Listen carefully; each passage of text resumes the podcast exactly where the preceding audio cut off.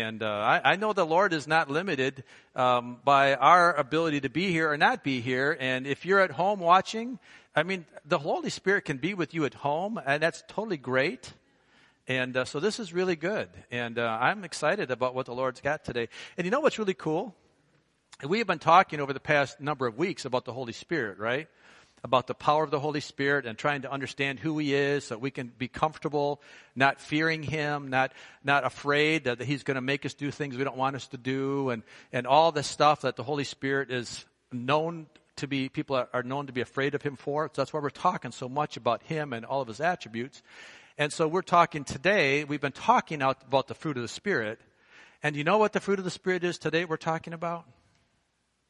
Peace. What a great time to be talking about peace. And when we have such turmoil right now in the world and such uh, fear in the world, what a great opportunity, what a great time to talk about peace. Peace in the midst of everything. It doesn't make any difference what the time is. It's peace. It's time for peace. It's the spirit of peace.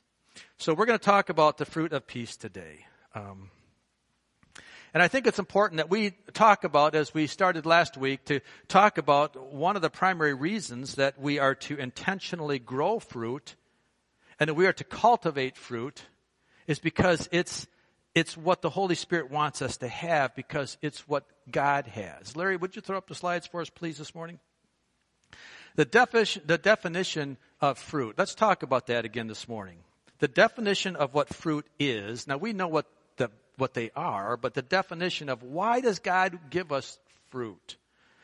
Why, I think, is because of this. The char- could be of this. The characteristics of God that He wants us to exhibit in our life so that we are effective in building His kingdom here on earth so that we can share an eternal kingdom with Him later in heaven.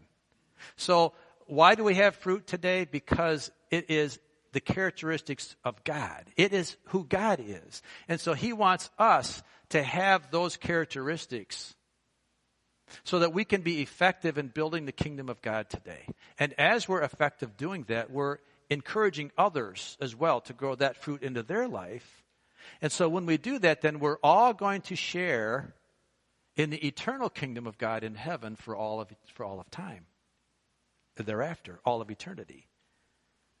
So why do we need the fruit? So that we can fulfill our responsibility of conforming to His character and His standards of holiness. Man, I think that's so important that we recognize that we are to conform not to who we think we should be, or not to our perception of what we think we should be, but we're to conform to His godliness and to His holiness so that we can have relationship with Him. Because we know that the Bible says that God is spirit and we worship God in spirit and in truth because He's holy, therefore we have to be holy. We can't have relationship with God on our terms the relationship we have with God are on His terms, and it is of holiness. We're going to find today that the fruit of peace is very tightly woven in the fabric of godliness and holiness. That they are just going to go together. We're going to find that we really truly can't have peace unless we are holy and we're godly. We're going to discover how important that is. Peace is a byproduct of holiness. Without a desire to live a holy lifestyle, which means that we're forgiven and that we're redeemed, one cannot have peace. Until we're forgiven and redeemed and, and, and in right relationship with the Lord, it is impossible for us to have true peace. Now, the world would give a sense of peace, and the world would give a sense of quiet times and contentment. I understand that, that there, you can gain that a little bit, but that worldly peace will not sustain you through the coronavirus. It will not sustain you through the financial collapse that could come from coronavirus. Uh, it, that kind of worldly peace is all based upon what is the world going to give me? How am I going to live in this world based upon the worldly conditions that I'm living in? And that peace, if I gain that level of contentment from the world, when the world falls apart, I'm going to fall apart. Because I'm basing my peace on what the world can give me. Right? Does that make sense? Nor will that peace, even more importantly, nor will that peace be there in the end when you see Jesus face to face because there is going to come a day you're going to see Jesus face to face. It may not, it, it, it, all depends on our relationship with the Lord today. Am I going to see Jesus face to face right now at, the, at my moment of death? And that's the case. If I see him there, it's going to be a good thing because he's going to be welcoming into the kingdom of God. He's going to be saying, well done. Put your name in there. Well done. You were faithful to the end. Come on in and share your master's happiness. If I don't see him then, I'll see him later. And then that'll be at the great white throne judgment at the end of time. And that is when all people will be resurrected for their final judgment. And at that point, he's going to say, I never knew you. Depart from me. Uh, not a good place. That's when he says, every knee will bow. Every tongue will confess that Jesus is the Lord. So you will have that time with Jesus face to face, but it all depends on how we're uh, we're looking at godliness and holiness today is am I trying to, am I doing my best? Have I asked Jesus to forgive me? Am I in that place of eternal peace because I have a relationship with the Lord? Or am I, am I banking my future on worldly peace, which is so fleeting and so insecure? So we're going to talk more about peace today. What is peace? Peace is defined being in a state of quietness and serenity, possessed and anchored in a confident, relaxed tranquility. What great words. Independent on the circumstances that surround us.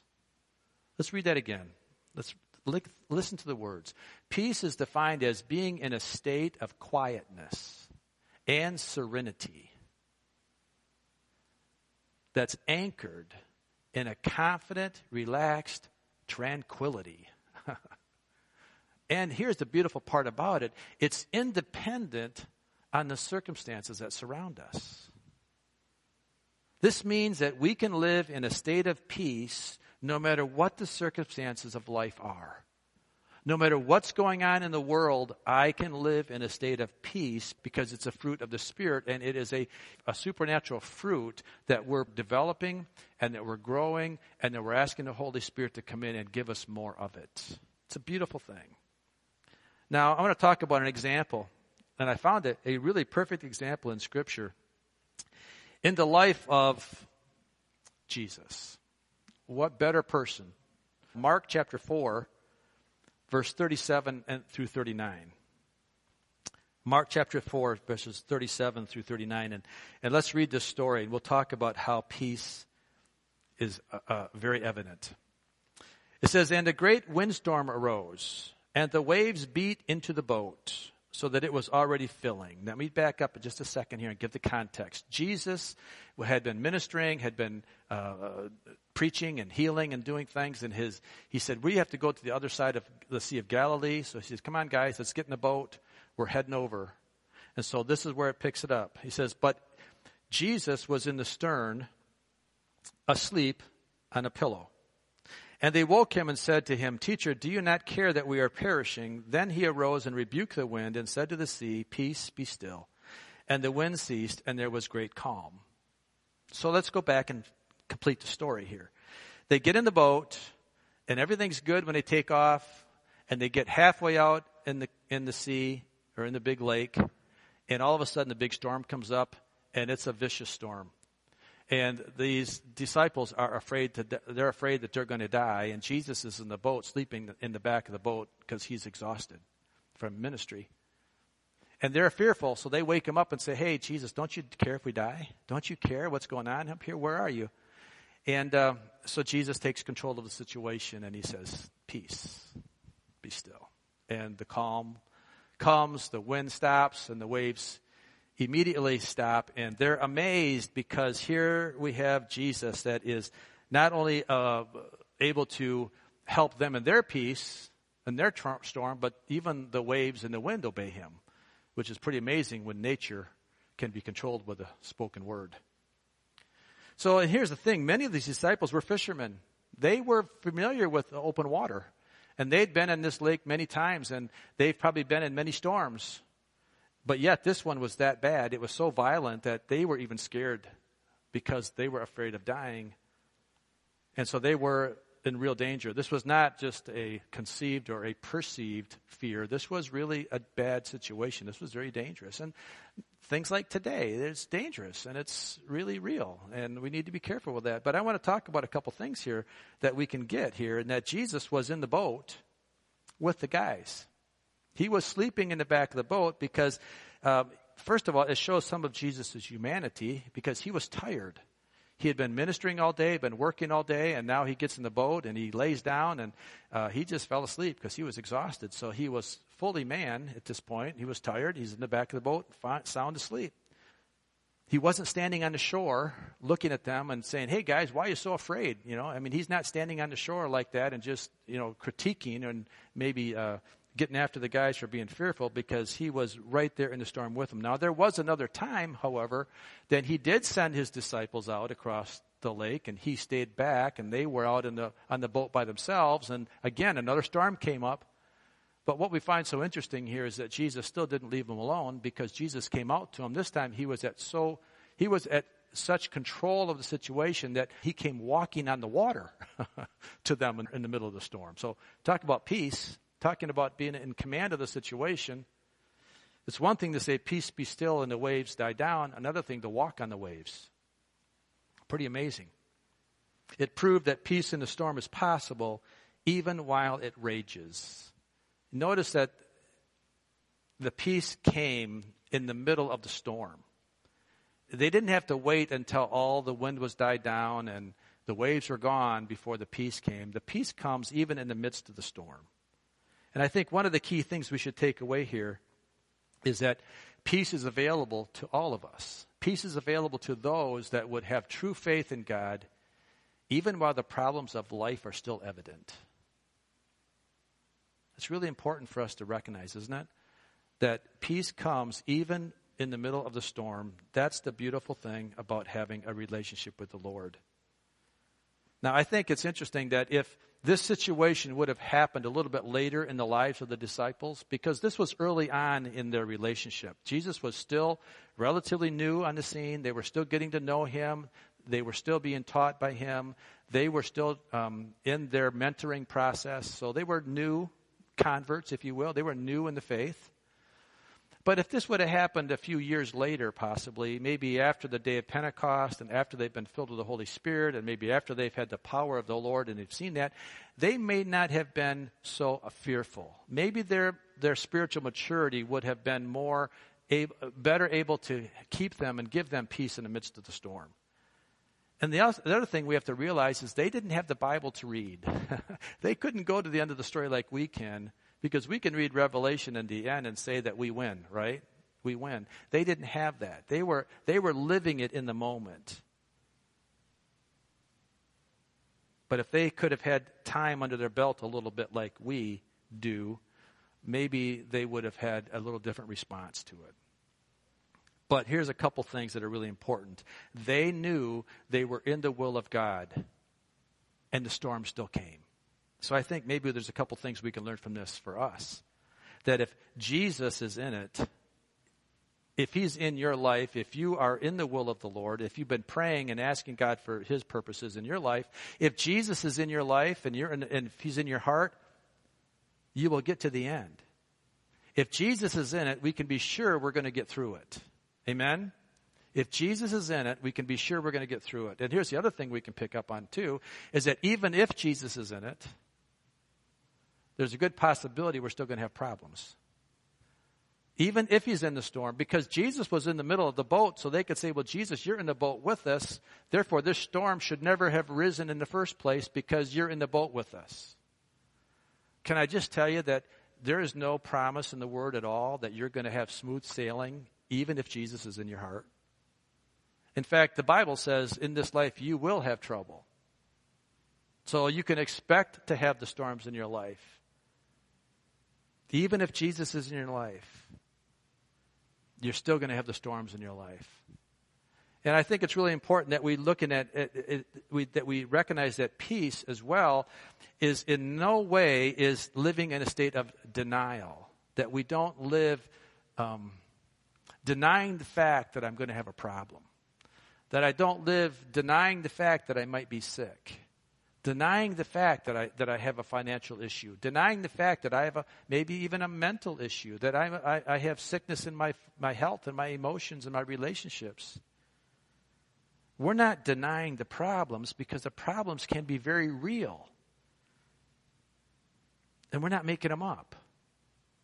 The truth of the matter is that to live in peace, that we need that it requires a person to be totally into his or her relationship with the Lord and living in a proper spiritual relationship with him. So we're not denying problems. We're not saying, no, that's not really true. It's not happening. I'm, I'm living in a state of denial.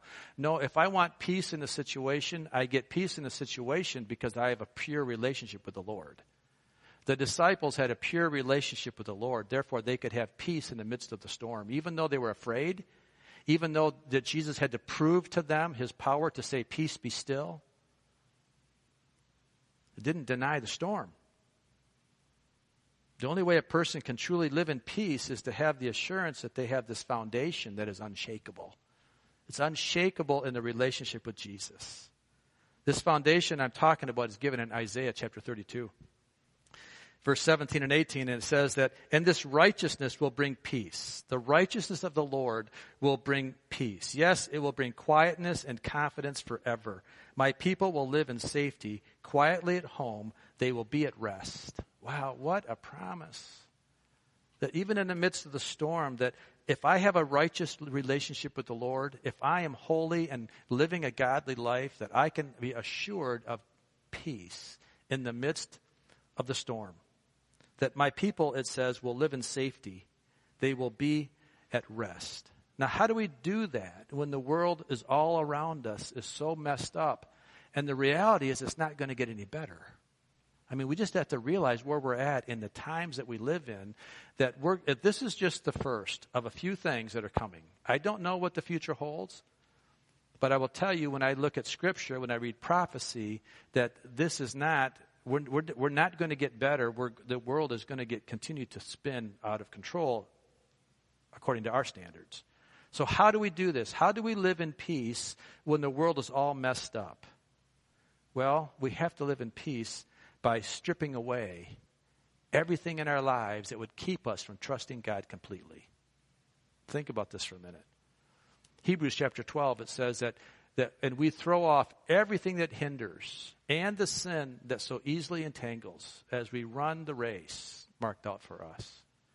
So if we're going to have a peaceful life, if we're going to have a relationship with the Lord, our responsibility is to throw off everything that hinders or anything that would, it, it may not even be sinful. It just may be something that is in your life, maybe a, too much of a priority, that you're trying to gain things through your own efforts rather than really trusting in the Lord. So we strip away everything that would keep us from trusting completely in God a person that plays the game of living for Jesus without truly understanding what it means to take up one's cross and crucify the flesh is never going to able, be able to really recognize peace.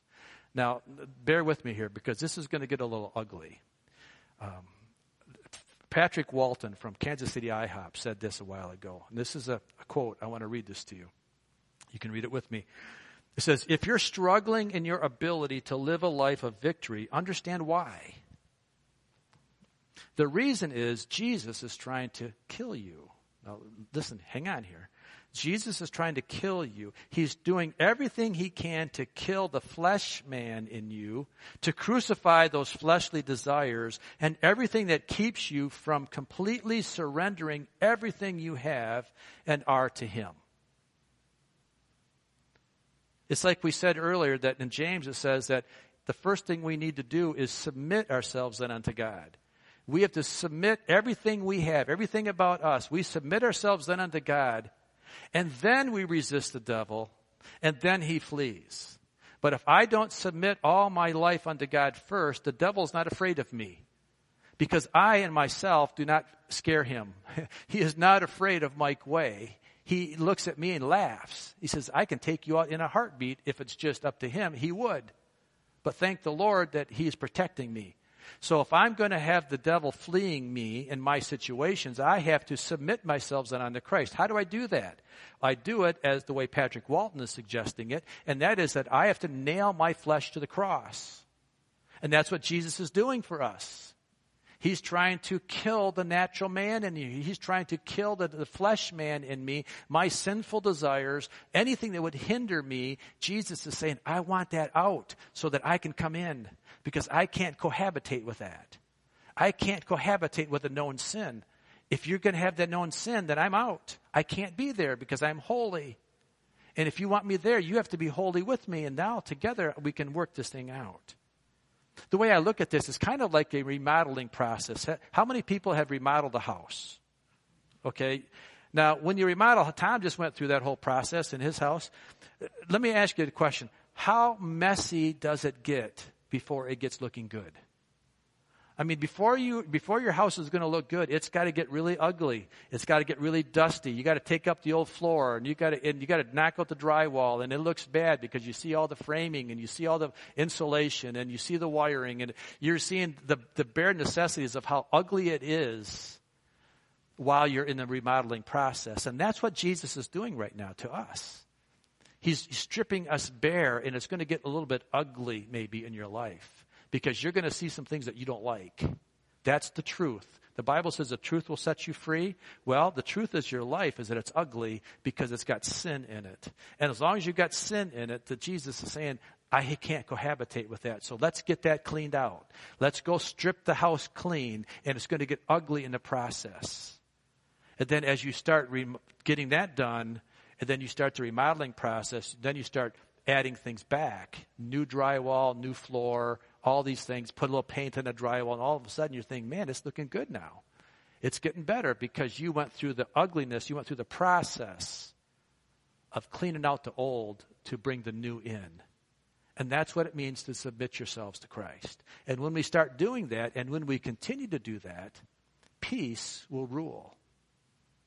But if I don't do that first, peace can't be there. My Bible commentary says this about the source of fruit namely joy and peace in this area. It says, when the giving of God's word comes to hearts that truly desire to obey it, okay, there's that desire that we have to have to obey it, the result will be a true and heartfelt joy and peace. God shows us through His Word how we are meant to live and how we can find real peace and fulfillment. This joy and peace of the Lord is based on the assurance that we have been forgiven and restored to a right relationship with God. We finally begin to know that we can fulfill our highest purpose in life. Man, that's what has to happen. We have to submit ourselves then unto Christ. And if I am holding anything back from God, if I'm still trying to hide some areas of my life from God and expect a life of peace, can I just say it's not going to happen? If you're not willing to give it all to Jesus, you will not have peace. God is not into a life of compromise.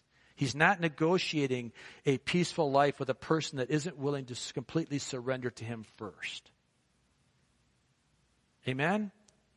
Now, let me just stop here and make a couple clarifying points so we don't get ourselves in a situation where we can't find peace. Because this is not indicating that we have to attain a life of perfection because you and I cannot be perfect in ourselves. But what it says is that I have to be in a life of repentance. I have to recognize sin when it's there, and I need to deal with it, and then I need, I need to repent of it, and I need to walk away from it. I can't give it a pet name. I can't give it a place in my life. I can't say, oh, that's just my character. That's just who I am. I can't blame it on my gene pool. no, I have to recognize that my gene pool is sinful and I need to, and I need to recognize that and take care of it. And any, under, any underlying sin that's in my life that I'm protecting, I need to strip it bare. I need to crucify it on a cross. And that's not perfection. It's just forgiven. And then living in a life of repentance. Does that make sense? Because I know sometimes we get mixed up there. Sometimes we, the enemy will play because he will give you a super, he, he will, he will take you to the other extreme to make you legalistic and say you have to be perfect in legalism. And there's no freedom there either. There's no peace in legalism. The peace comes from relationship. The peace comes from knowing that I'm forgiven. So we're to pray a prayer like this. In 1 Thessalonians chapter 5 verse 23, it says, "May God himself, hear this, the God of peace, Wow. May God Himself, the God of peace, sanctify you through and through. May your whole spirit, soul, and body be kept blameless at the coming of our Lord Jesus Christ. Now, we talked a few weeks ago on the power of sanctification. Sanctification and justification. Sanctification is the process of setting yourself apart from sin. So, hear what this passage is saying. Hear what Paul is saying to the Thessalonian church. He says, May God, the God of peace, sanctify you or set you apart from your old life of sin so that you can have peace in your life. You see that how that happens? It's a cooperative effort that we're needing to be in a continuous sanctification process and or a setting apart process so that the things of God can work through and through in our lives. So that our whole body, our soul and spirit can be kept blameless before God until the coming of the Lord. This is the kind of life that is at peace with the Lord. This is the fruit of the Spirit called peace. God is a God of peace, and when He works in us to do what He wants to do, it just multiplies peace in our life, and it gets more and more peaceful, and more and more great things come as a, re- as a result. Hebrews chapter 13. It says, at beginning at verse 20, it says, Now may the God of peace, there it is again, the God of peace, who through the blood of the eternal covenant brought back from the dead our Lord Jesus Christ, that great shepherd of the sheep. This is what he's going to do. This is how he's going to help us. He's going to equip you with everything good for doing his will. And may he work in us what is pleasing to him through Jesus Christ. To him be glory forever and ever. Amen. It's not my ability or your ability. I just want to take that level of pressure off of us because we cannot do it on our own. God is pre- equipping us through the power of the Holy Spirit to be able to take care of everything in our lives so that He will do the work that will be pleasing to us and to Him. We need to recognize that we are together working. It is a product of our choosing to allow the fruit of the Spirit to grow in our lives so that it can spill over into the lives of other people. Fruit is so much more than just me enjoying it. Fruit is ability to nourish you and you nourish me. It's multiplied many times over. And how we allow the Holy Spirit to work in our life. You see, on the other hand, if I'm not willing to do that, if I'm a poser, if you will, or if I'm, if I'm playing a game of Christianity, and if I'm really not a follower of God, but yet I am calling on His peace, I really I'm wanting him to give me the peace that he says he's going to give me, but I'm not really uh, doing as he's asking me to do. Do you think you're going to have peace? Do you think peace is a byproduct of that kind of lifestyle? No, I, I think you're going to have more things. I think you're going to have things more like fear, or discontentment, or anxiety, or stress, or strife because you're going to know what you should be doing, but you're not doing it. Therefore, you're going to be stressful over it. Once again, the, the choice is ours to make. Dr. Alex Ness, in his book, The Holy Spirit, writes this. Can you read that? It's kind of small. It says, Peace as a fruit of the Spirit does not come because of an absence of trouble, worry, or anxiety. The peace of which we write comes, remains, and matures as a result of Christ's vicarious atonement or his forgiveness for us. And then, because of our living in right relationship with God, since our peace is not on secular things, then the same secular things cannot take away peace. Boy, listen to this. This is really good. If money, security, friends, governments, and others are not the source of our peace, then the absence or failure of these things does not take away our peace. Isn't that good? If my peace is rooted in Christ, then nothing can take away my peace, no matter what's going on in this world. I can live a peaceful life. That's awesome. That is powerful. That is about relationship. Now let's talk about some practical matters here. How do we live in peace? All right. We live in peace by believing the Word of God. Psalms 119, verses 165, verses 168. Isn't that something that, that chapter has that many verses? Psalms 119, it says this Great peace have those who love your law, and nothing can make them stumble. I wait for your salvation, Lord, and I know your commands. I obey your statutes, for I love them greatly. I obey your precepts and your statutes, for all my ways are known to you. So go back to the very first, uh, first sentence of this passage. It says, Great peace have those who love your law. Great peace are, have those who obey your law. Great peace have those that are obedient to what you're asking us to do. Peace does not come through disobedience. Peace does not come through living the way I want to live. If I'm going to have peace in my life, then I need to learn to apply God's word in it. All right. Another area of how do we have peace is live in peace with people. Live in peace with people. And this could be a little bit more difficult. Colossians chapter 3. Colossians chapter 3, verses 15 through 17. Let the peace of Christ rule in your hearts, since as members of one body, you were called to peace. And be thankful. Let the message of Christ dwell among you richly as you teach and admonish one another with all wisdom through psalms, hymns, and songs from the Spirit, singing to God with gratitude in your hearts. So we are to do it all. Let the peace of Christ rule in our hearts.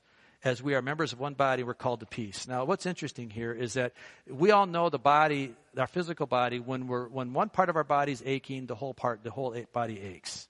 If I got a sore muscle, my whole body aches. Uh, it just, the, the body just um, feels the pain no matter where it's at.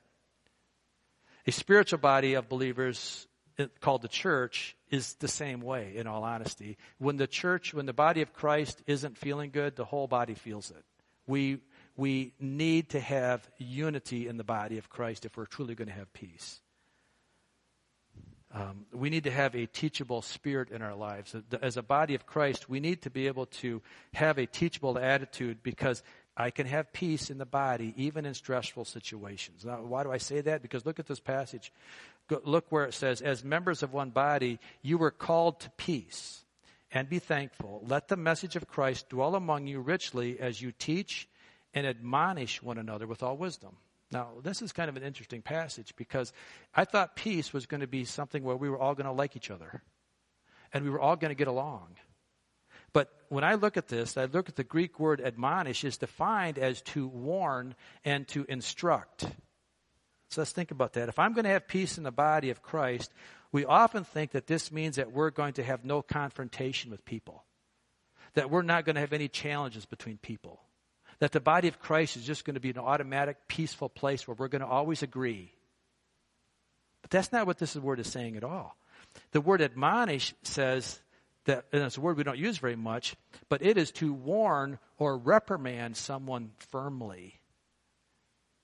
Wow. Let the message of Christ dwell among you richly as you teach and admonish one another with all wisdom. So we're to admonish someone. We're to, uh, other words for remo- admonish is to rebuke or to scold or reprove or to chastise, to reproach, to lecture, to criticize, and so on. These are all synonyms of the word admonish. So it's pretty obvious here that peace is a product of some diligent work and not simply a lack of anything that would give us unrest. We're going to have problems in the body of Christ. People are people. And we're still going to have arguments. We're going to have disagreements. And we need to be wise in how we do this because we need to go to God's Word and let God's Word be the settling of the argument. And we're going to have to go to God's Word and then through that we're going to have to admonish one another.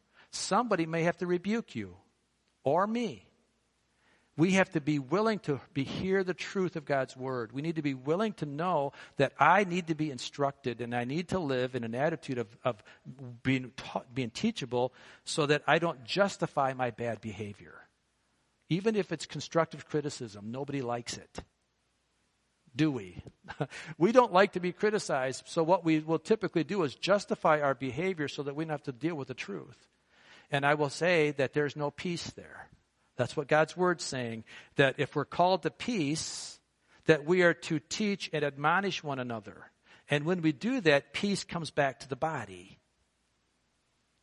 It's that remodeling process. It's going to get ugly maybe for a little bit. We're going to have some confrontation. We're going to have to deal with some things, and we're going to have to let the Spirit of truth come in and, and tell us the right things so that we can have peace in the body of Christ. Because if I just ignore it, if I pick up the, the old proverbial rug and sweep everything under the rug thinking it's out of sight, out of mind, know that it's going to come back later, and it's going to be harder to deal with later. So let's just deal with confrontation up front. And let's just let the peace of God rule in us by dealing with it in a godly way. I think it's very important that we recognize that so that we truly can have God's peace, that we understand what God's word is saying about this. Because there are going to be hard times, and, and, and when they come, love has to be love has to be proven, and love needs truth to be told. Love requires truth to be told in a way that is helpful and constructive. Not critical, not judgmental, not saying I'm better than you or you're, you're not as good as me. None of that nonsense. It has to be told, and we have to be able to receive it well if we're going to have a relationship that's strengthened and that peace will continue to rule. Amen. That's really good. All right, so how do we maintain peace? Let's continue another one. How do we live in peace? By a practice of prayer and thanksgiving. Philippians chapter 4, verses 6 through 7. Do not be anxious about anything, but in every situation, by prayer and petition, with thanksgiving, present your requests to God, and the peace of God, which transcends all understanding, will guard your hearts and your minds in Christ Jesus. There are a lot of things in life that we just don't know the answers to. There's a lot of questions we have that we just don't like. So here's what you do in every situation. By prayer and petition with thanksgiving, you present your request to God. And that can also be your honesty in saying, God, I don't like it. I don't like what, what's happening. I don't like this illness. I don't like it. But I'm going to be honest with you and I'm going to present it to you so that you could then give me the peace of God which transcends all my understanding. I don't have to understand it for peace to come in. I'm just trusting you in the process. That's big, man. When we can really get to that point where we can be praying about everything, whether we like it or not, and then accepting God's peace when it comes, however He brings it. The world will rock your boat, but when it rocks your boat, get down on your knees and pray about it. Get down on your knees in the belly of the boat when it's rocking all around you and pray about it in every situation. Don't panic and throw up on everything around you, but first go to God in prayer with a heart of thanksgiving and be and honesty. Go to the Lord and just tell him how you feel. I really encourage you to do that because he can handle your feelings. And then be ready to choose peace because when God brings it to you, don't think it's too good to be true. Don't think, well, when the next shoe drops, it's going to be worse. No, when he gives you peace, say, thank him in it, even in the times when it's tough. Be thankful. Yeah. Jackie, would you come and we're going to conclude here in a minute. But I just want to encourage us today, as we've been talking about the fruit of the Spirit, that we would joyfully learn how to accept the grace of peace in our life in every situation, no matter what is happening in our life. And I want to pray today that we all can get through the hard time of living peacefully in, in no matter how complex life is. Life's hard, I get it. But when we come to the Lord with a petition of peace in our life, His faithful. He is faithful, and He will give us the peace. And I want to leave you with this John chapter 14, verses 23 through 27. It says that Jesus replied, Anyone who loves me will obey my teaching. My Father will love them, and we will come to them and make my, our home with them. Anyone who does not love me will not obey my teaching. These words you hear are not my own, they belong to the Father who sent me. So let's stop here for a minute. This is the instruction that Jesus is giving us. If you love me, he says, then you'll obey me. Don't question God's word. Don't question it. Just obey it. The quicker you learn, the quicker you come to a point of obeying God's word, the quicker you're going to come to a peace in your life. Don't argue it. Don't try to justify it. Don't try to convince them otherwise. Just say, okay, Father, that's your promise. That's your word. I'm just going to obey it. And then he gives us the promise that our Heavenly Father will come to them. And he says, we will come to them. Who is we? It's the Trinity. The Father, Son, and the Holy Spirit will come and they will live with us. These are God's words, and I just encourage you, no, don't argue with them. don't argue with what, what God says. Let's read on, beginning at verse 25. It says, All this I have spoken while still with you. But the advocate, the Holy Spirit, whom the Father will send in my name, will teach you all things and, re- and will remind you of everything I have said to you. And here's the, here's the key verses Peace I leave with you, my peace I give you. I do not give to you as the world gives. That's that worldly peace we were talking about earlier. I'm not giving you that peace, the Holy Spirit says. He says, so do not, so do not let your hearts be troubled and do not be afraid. Man, that is so good. The God is so good, and His promises are so true that no matter what is happening around us, that we can live in peace. We can let the Holy Spirit be that teacher for us and that advocate for us and that peace giver. Amen? Yeah. I know life is hard sometimes and it's really difficult maybe to overcome this. But I just want to pray with you this morning. And I want to pray for our community and I want to pray for our world today and our government and all the stuff that's going on right now. What a timely message that we would learn how to have peace in the midst of turmoil. In the midst of everything, we can have peace. Would you just close your eyes and pray with me? Father, we just are so thankful that your promises are true and everlasting.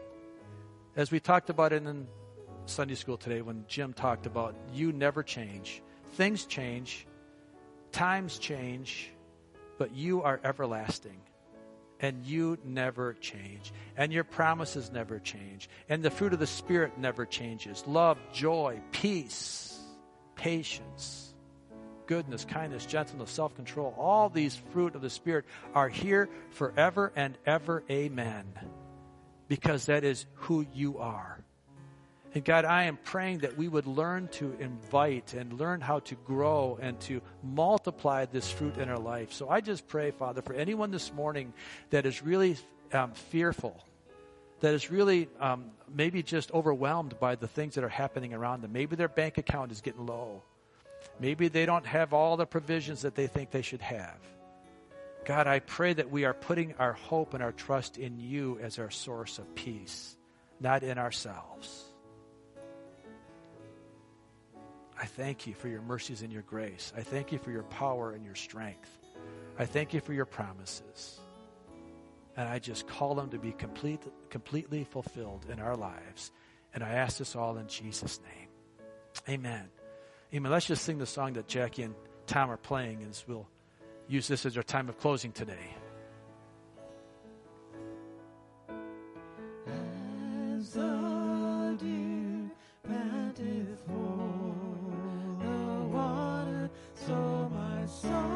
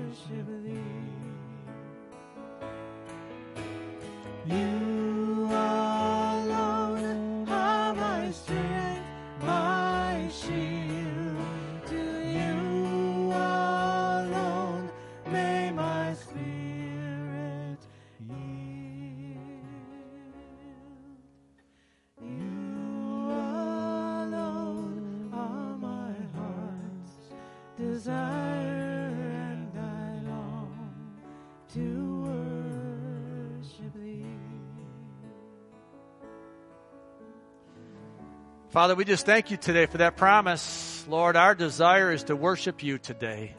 In all things, we give you praise and glory and honor because we know that your day is coming soon.